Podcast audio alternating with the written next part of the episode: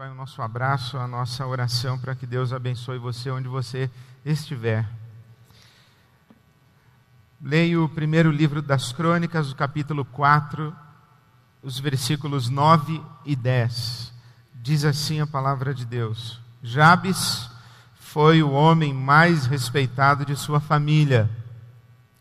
Sua mãe lhe deu o nome de Jabes, dizendo: Com muitas dores o dei à luz Jabes orou ao Deus de Israel: Ah, Senhor, abençoa-me, abençoa-me e aumenta as minhas terras, que a tua mão esteja comigo, guardando-me de males e livrando-me de dores. E Deus atendeu ao seu pedido. Vamos orar? Deus, nosso Pai, esta também é a nossa oração nessa noite. E te pedimos que, pelo teu Espírito, tu nos dês o entendimento da tua palavra e o profundo significado da oração que fazemos ao Senhor. Que tu também atendas a nossa súplica, porque te pedimos assim, em nome de Jesus e para a glória do teu nome. Amém.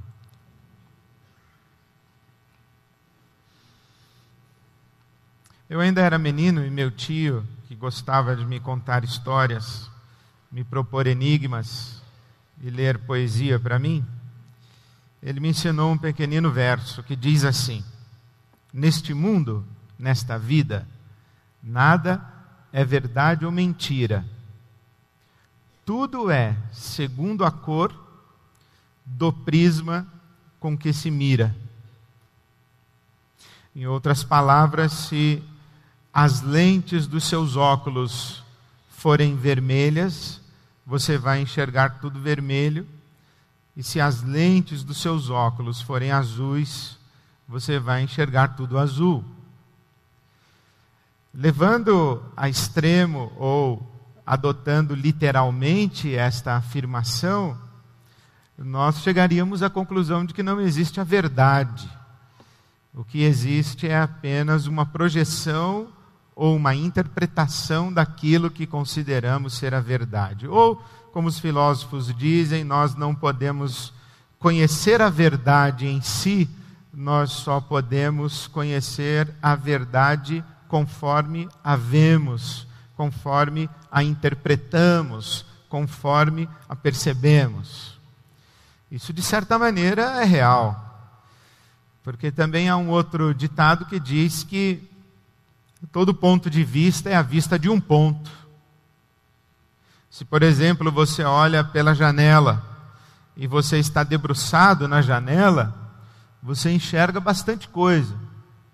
Mas se você se afasta um pouquinho da janela, o seu ângulo de visão diminui e você já não enxerga tanta coisa.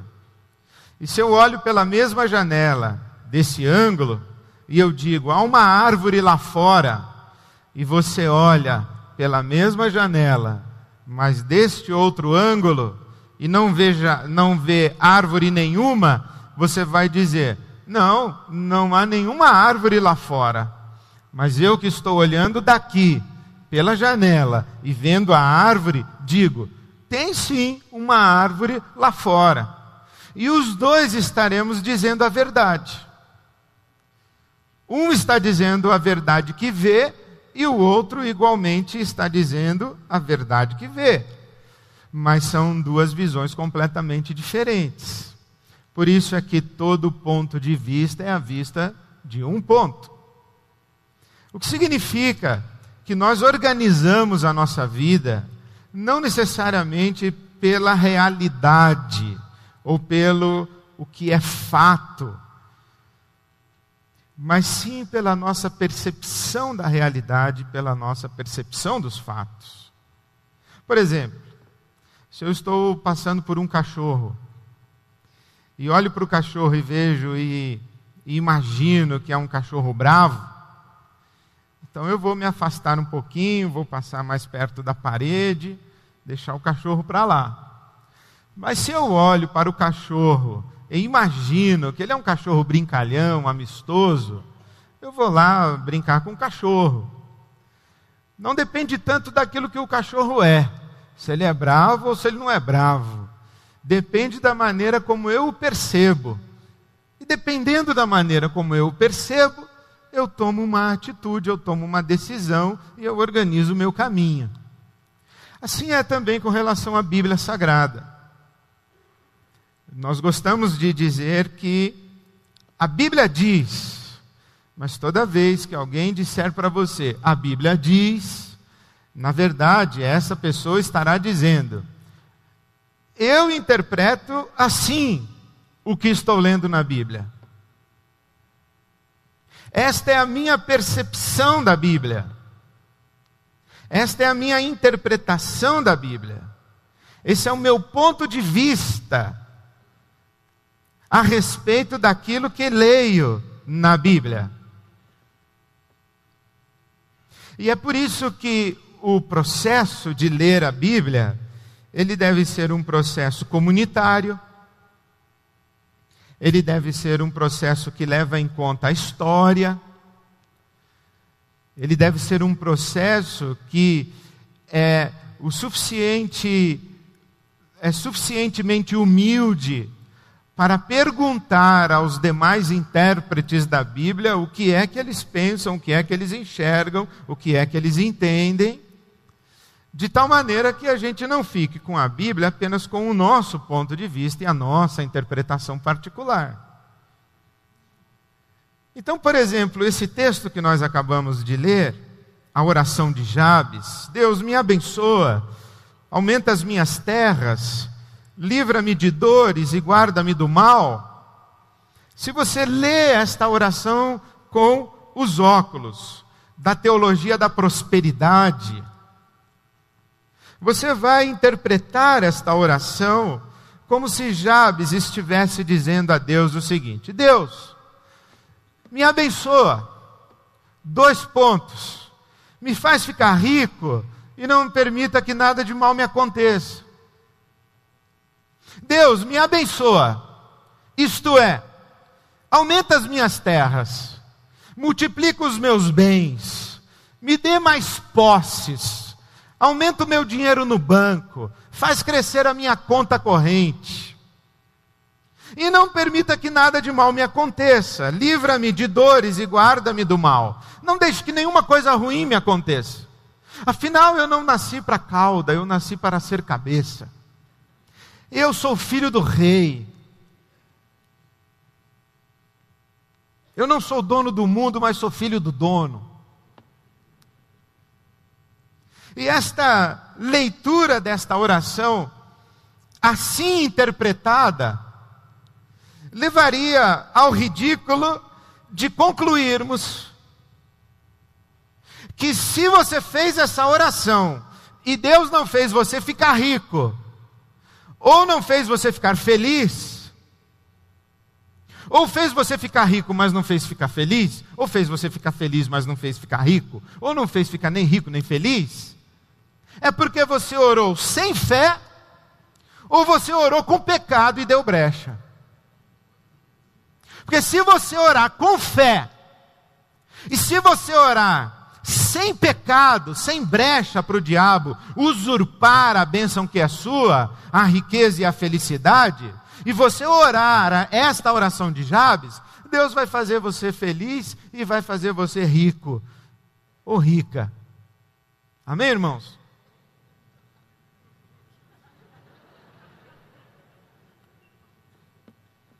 Essa é uma igreja boa. Essa é uma igreja boa. Ela, ela ri de interpretações ridículas. Então nós precisamos ler esta oração com outras lentes. Porque, na verdade, se esta oração realmente significasse isso que eu acabei de dizer, que se você orar com fé e sem pecado, Deus faz você ficar rico e blinda você do sofrimento, e Jesus a tivesse orado, e certamente ele teria orado com fé e sem pecado, ele não teria sequer chegado à cruz. Morreria milionário e velhinho. Não faria sentido. Então nós temos que pegar as lentes da Bíblia como um todo porque é um princípio de interpretação da Bíblia que a Bíblia interpreta a própria Bíblia. Então aqui nós estamos num texto histórico. Há um camarada dizendo: Fulano nasceu, cresceu, casou, teve tantos filhos e morreu. Fulano nasceu, cresceu, casou, teve tantos filhos e morreu. Jabes foi diferente. Jabes foi um homem diferente. Este, este autor bíblico, quando chega para falar de Jabes, ele, ele fica constrangido de dizer apenas que Jabes nasceu, cresceu, casou, teve filhos e morreu. Ele diz assim: Olha, Jabes foi um homem mais respeitado da sua família. E esse é um livro histórico. Mas você precisa pegar as lentes da lei de Moisés, as lentes dos livros de sabedoria, Jó, Salmos, Provérbios, Eclesiastes, Cantares de Salomão. Você precisa pegar os livros proféticos, você precisa pegar as lentes dos evangelhos, dos ensinos de Jesus. Precisa pegar as lentes dos apóstolos, das epístolas dos apóstolos.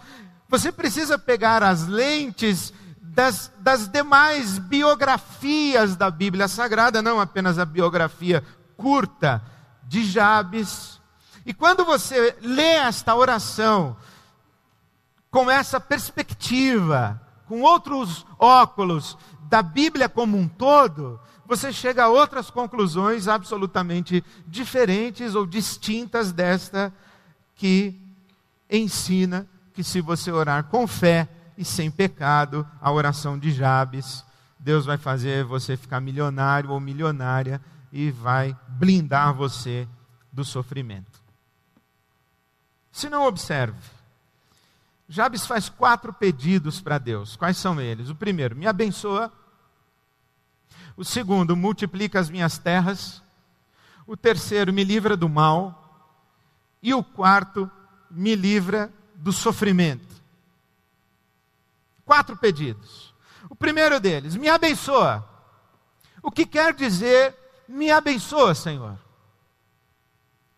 Quando você olha a Bíblia Sagrada, você vê que Deus tem homens e mulheres que lhe são disponíveis, que se deixam usar por Ele. Esses são os abençoados. A começar de Abraão, que Deus chama dizendo: Sai da tua casa, da tua parentela, para uma terra que eu te mostrarei, e eu te abençoarei, farei de ti uma grande nação.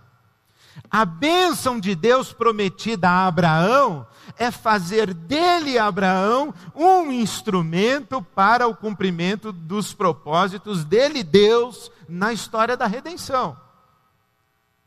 Por isso é que Deus tem os seus caminhos e tem as pessoas que ele usa e são essas que a Bíblia Sagrada chama de abençoadas. Se você precisa colocar aspas no que eu vou falar, pode colocar, eu não me incomodo. Se não quiser colocar, também não tem problema, mas Deus precisa de nós. Deus precisa de homens e mulheres que se disponham a se deixar usar por Ele para que Ele escreva a história da redenção. É por isso que ele ama Jacó e aborrece Esaú. Por isso que ele ama Isaac e aborrece Ismael. Por isso que ele ama José, em detrimento de todos seus outros irmãos. E não é que Deus odeia o Ismael. Muito ao contrário, você lê Gênesis 15, Deus abençoa também Ismael. Não é que Deus odeia o Esaú. O que a Bíblia Sagrada vai ensinando para nós é que Deus tem os seus instrumentos, os homens e as mulheres que se deixam usar por Ele. E são esses os abençoados. E ser um abençoado de Deus é uma experiência muitíssimo delicada. Tanto é que o profeta Elias, um homem extraordinário na história de Israel, foi usado por Deus e abençoado por Deus. E o seu pupilo Eliseu, quando Elias já estava na sua na iminência do final do seu ministério profético, Elias diz a Eliseu: "Pede alguma coisa para mim". E o Eliseu pede: eu quero porção dobrada da unção que está sobre ti. Eu quero ser duas vezes mais abençoado do que você foi. E então Elias diz assim: Ah, filho, dura coisa pediste, você não sabe o que você acabou de pedir. Pode se preparar para a hostilidade, para o sofrimento, para a angústia, para as dores, para a perseguição, para noites mal dormidas, porque Deus vai usar você em Israel. E eu recebi a informação de fonte segura de um estudioso da Bíblia Sagrada, que se você fizer uma avaliação e uma pesquisa, Eliseu fez o dobro dos milagres de Elias, pelo menos conforme relatados na Bíblia Sagrada. Elias 21, Eliseu 42. Mas Elias abençoado por Deus, não ficou rico e foi feliz. Elias, abençoado por Deus, foi perseguido pelo rei Acabe. Elias, abençoado por Deus, enfrentou os profetas de Baal e a hostilidade. Elias, abençoado por Deus, experimentou a solidão de todos os profetas de Israel se acovardarem e desaparecerem. Ele começaram a acreditar que ficou sozinho. Elias, abençoado por Deus, viveu uma profunda depressão, foi parar numa caverna. Elias, abençoado por Deus, comia na casa das viúvas, era alimentado pelos corvos. Não é que ele ficou rico e foi feliz. Ser abençoado por Deus é ser um instrumento para que a vontade de Deus se realize. E quando você olha a Bíblia Sagrada e olha do Novo Testamento, vem o apóstolo Paulo dizendo que todos aqueles que quiserem viver piedosamente padecerão perseguições. Vem Jesus dizendo: se o mundo me odiou, também vai odiar vocês. Se vocês quiserem viver em paz, sem a hostilidade do mundo, sem os ataques do maligno e sem a influência do mal, retirem-se do campo de batalha. Fiquem acovardados e tímidos e quietinhos nas suas salinhas de orações e de louvorzinho. Não vá para a rua, não ponha a mão na lama. Porque se você quiser ser usado por Deus, você vai colher a hostilidade e a pressão. Então, quando Jabes diz: abençoa-me, o que ele está dizendo é: Senhor, o Senhor precisa de alguém o senhor precisa de uma porta de entrada para minha família, para minha casa, para o meu prédio, para minha escola, para o meu departamento? Sou eu. Usa-me. Eis-me aqui, envia-me a mim. O senhor está procurando a quem enviar? O Senhor está procurando entre os meus irmãos qual de nós será disponível para o Senhor? Sou eu. Me dá essa honra, me dá esse privilégio, me dá essa graça de ser o abençoado pelo Senhor. Os meus joelhos estão aqui no chão da oração. Mas eu vou me comprometer para o Senhor me usar. Por isso é que o autor bíblico diz assim: Jabes foi o homem mais respeitado da sua família, porque ele disse: Senhor, o Senhor quer entrar na minha história, na minha família, redimir a minha história familiar, então começa comigo. Eu sou a porta de acesso, eu sou a porta de entrada, eu sou o primeiro intercessor, o primeiro pregador, o primeiro a servir. Então usa a minha vida, é isso que Jabes está fazendo. Segundo, multiplica as minhas terras, aumenta as minhas terras. Evidentemente, ele não está pedindo para ficar rico. Ele não é tolo como aquele homem da parábola que Jesus contou, que teve uma colheita extraordinária, ajuntou tudo em celeiros e disse assim: Alma, tens em celeiros muitos bens muitos investimentos, muitas contas, fora do país, inclusive. Tens ouro, tens dólar, tens euro. Então, alma, descansa, come, bebe, folga. Porque Jesus chama esse homem de louco. Então, quando Jabes está pedindo terras, ele está pedindo trabalho.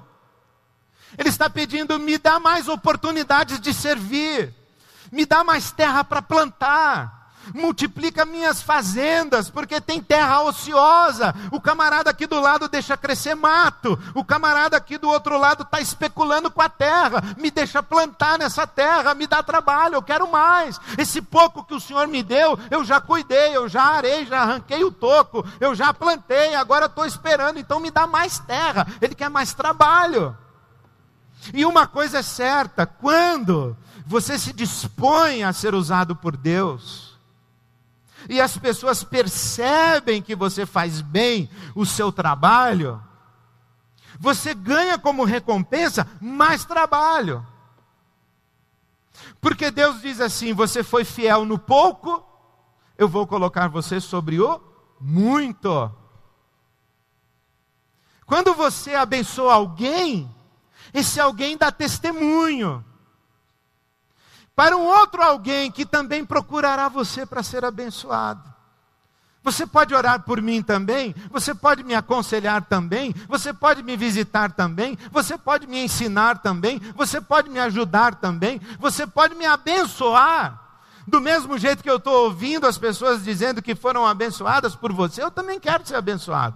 E aí, quando alguém percebe que há uma pessoa disponível para Deus e que Deus está usando, as multidões começam a pegar os seus doentes, os seus demoniados e trazer para essa pessoa, dizendo: Olha, ele estende a mão e cura, ele estende a mão e abençoa, ele fala e esclarece, ele toca o coração das pessoas, ele leva a gente para Deus. Então, vem todo mundo é o que Jabes está pedindo, ele não está pedindo vida folgada, ele está pedindo mais trabalho. Em outras palavras, a oração do Jabes é mais ou menos assim: Senhor, eu estou procurando sarna para me coçar, o Senhor não pode me dar?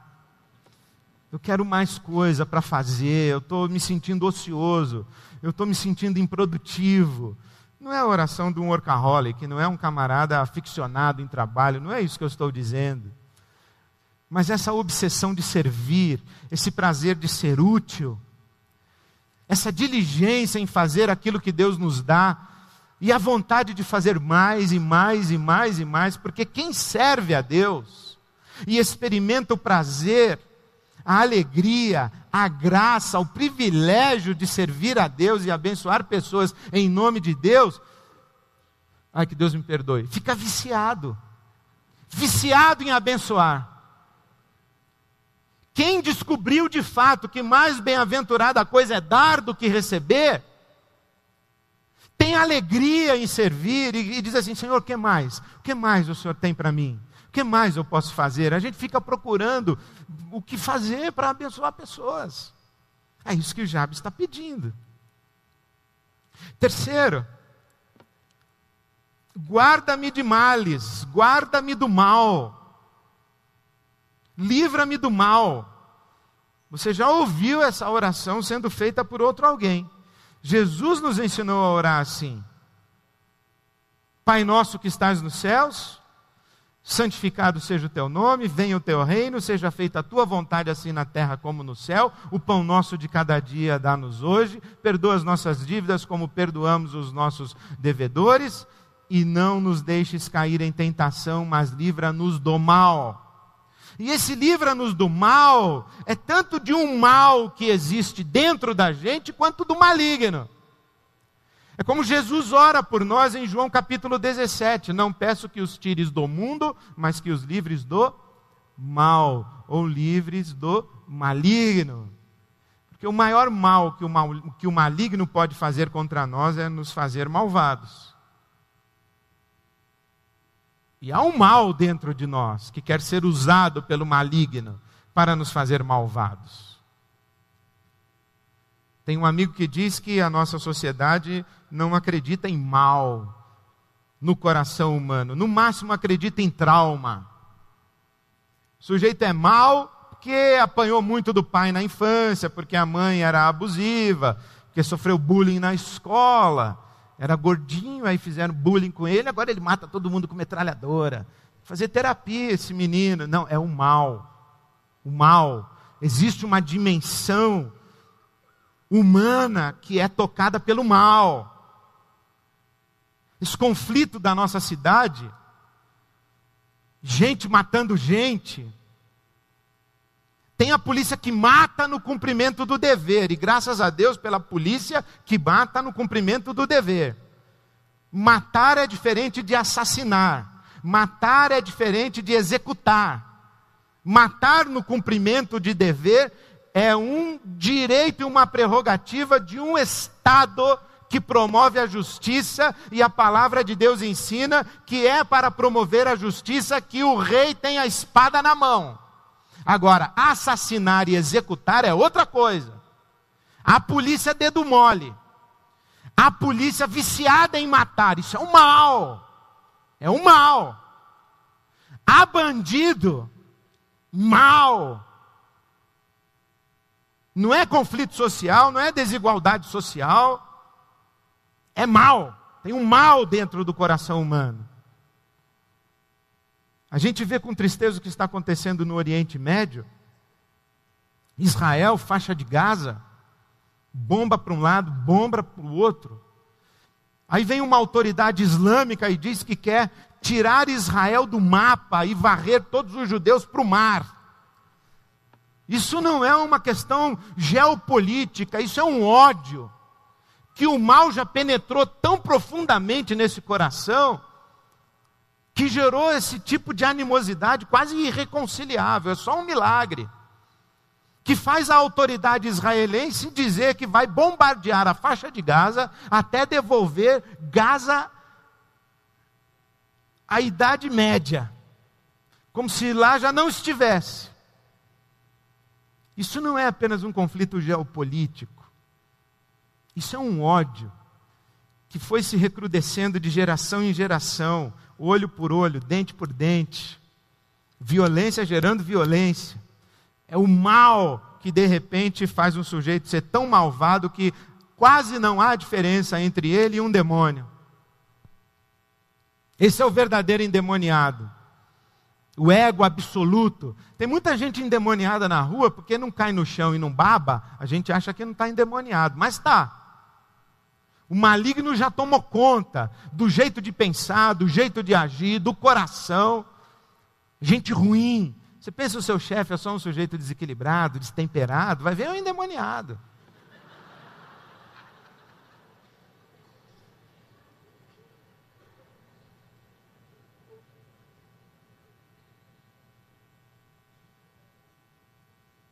As nossas famílias têm gente endemoniada. Egos absolutos que tiranizam uma casa inteira, oprimem, machucam, agridem, verbal, emocional, fisicamente, espiritualmente, gente tomada pelo maligno. O que o Jab está dizendo aqui é: Senhor, eu quero declarar guerra às trevas.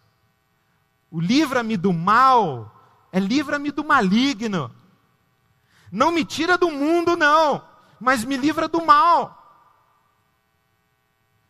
O que o Jabe está fazendo me fez lembrar aquela história da Assembleia dos Ratos, que o, o gato comia os ratinhos. Os ratinhos então se organizaram numa assembleia, deviam ser os ratos batistas, fizeram uma assembleia.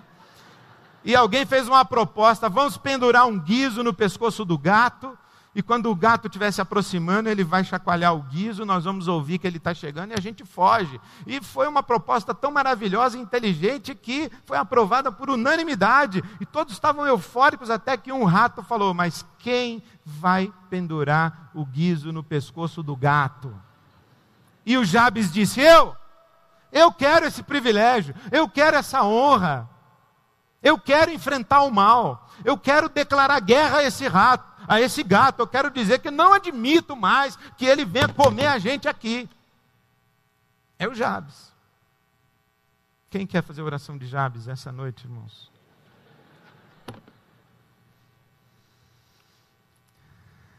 A palavra de Deus diz que a nossa luta não é contra carne e sangue, contra os principados e potestades, os poderes espirituais da maldade nas regiões celestiais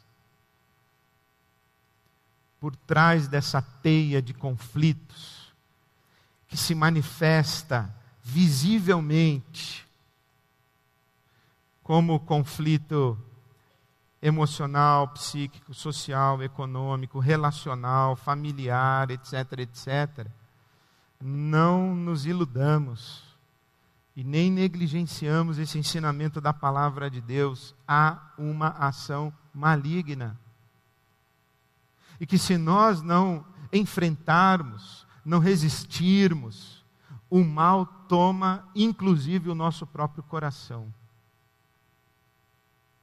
Por isso que Paulo escreve aos Efésios dizendo: não dê lugar ao diabo. Não dê lugar ao diabo. Por isso que o apóstolo Pedro escreve dizendo: sujeite-se a Deus. Tiago escreve: sujeite-se a Deus, resista ao diabo e ele vai fugir de você. Não se acomode, não se acovarde. Não faça concessões, não faça alianças. Não brinque com o gato. Ele está derrotado, mas é mentiroso. E pode atazanar a sua vida. O Jabes está dizendo: Não permita, Senhor, que eu me iluda comigo mesmo e que eu permita que o mal se apodere e se assenhoreie de mim. Tem um amigo pastor que viveu uma experiência de adultério e eu falei para ele: O que foi? Aonde que entra o diabo aí na sua história? E ele disse assim para mim: O diabo é só um surfista. A Bíblia Sagrada diz que o homem é tentado pelo seu próprio coração mal, pela sua própria concupiscência. E quando a gente dá marola e, e cria onda no coração, o diabo entra para surfar. O diabo é um surfista. O que o Jab está dizendo, se você olha com a perspectiva do Novo Testamento e do ensino da Bíblia Sagrada, é isso. Senhor, eu estou na vigilância. Eu estou na brecha da oração e vigiando. Não permita que o mal seja intruso, invasor e usurpador na minha vida, mas me fortalece para eu enfrentar o mal e o maligno. Quatro, livra-me de dores, livra-me do sofrimento. Evidentemente, Jabes não está pedindo que Deus dê a ele, faça uma blindagem para que ele seja poupado do sofrimento. Isto não é coerente com o que a Bíblia Sagrada nos apresenta. Jesus contou a história do homem que edificou a sua casa sobre a areia, do homem que edificou a sua casa sobre a rocha. Caiu a chuva, bateram os ventos e subiram as águas. A casa sobre a areia desmoronou, a casa, a casa sobre a rocha permaneceu. Mas as duas casas enfrentaram tempestade, o vendaval e a enchente. Então não é blindagem, não deixa chover lá em casa não deixa que nenhum sofrimento bata a minha porta. Evidente, ele não está falando disso. Do que ele está falando? Eu interpreto, olhando a palavra de Deus, esse todo do Novo Testamento, eu interpreto trocando livra-me de dores ou livra-me de sofrimento. Eu diria, livra-me de embaraços. Embaraços. profeta Obadias diz o seguinte: o que é esse temporal todo na sua vida, se não o resultado de você ter semeado vento? Você pensa que é ditado popular, né? Quem semeia vento colhe tempestade. Não, não, é o profeta Obadias. Quem semeia vento colhe tempestade. Porque há muito sofrimento na sua vida e na minha vida que os grandes responsáveis somos nós mesmos.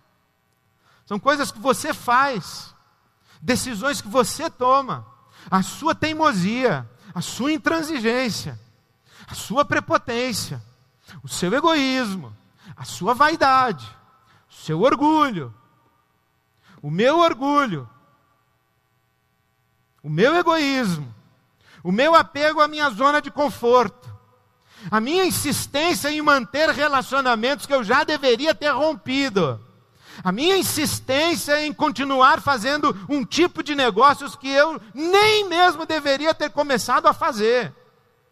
E aí eu vou colhendo tempestade.